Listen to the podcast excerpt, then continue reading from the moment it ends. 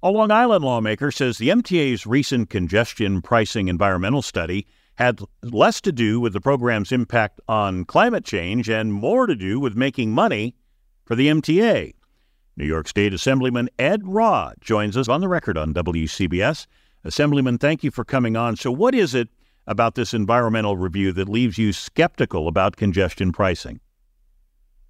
Well, it talks about, you know, the benefits in really in Manhattan, but also talks about you know environmental impacts and and really if you look at we're looking at potential for increased traffic uh, going through the Queens Midtown Tunnel. Um, so I don't think the environmental benefits are going to be there uh, on Long Island. And in fact, there's a there's a very uh, much a likelihood I think that as people seek to find different routes uh, to get where they're going, that there may be increased environmental impacts uh, not just on Long Island, but on some of the outer boroughs as well.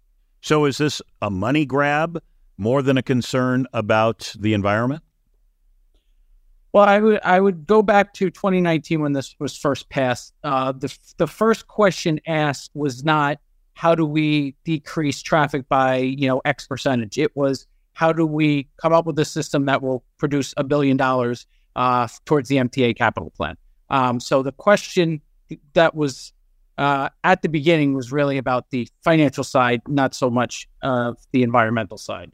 What does the congestion pricing plan mean for your constituents, commuters on Long Island?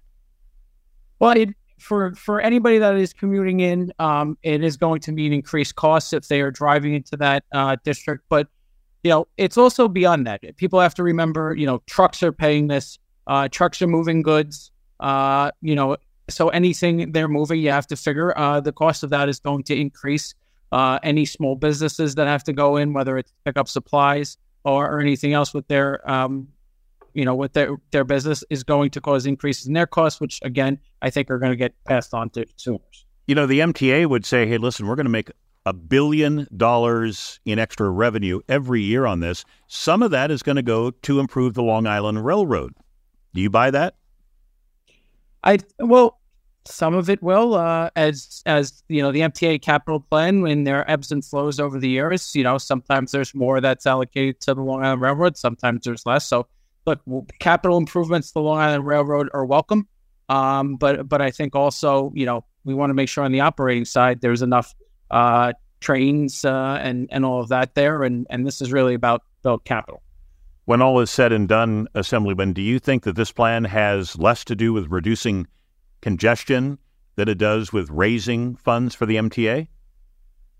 I I do. Um, you know, we'll see as time goes on, but I, I, I would leave you with this: if you know, if the goal is to reduce congestion, then uh, we would probably be at some point talking about how that billion became, you know, uh, a uh, hundred million or or even less. You know, if people just stop uh, doing it if we were trying to change their uh, patterns of behavior.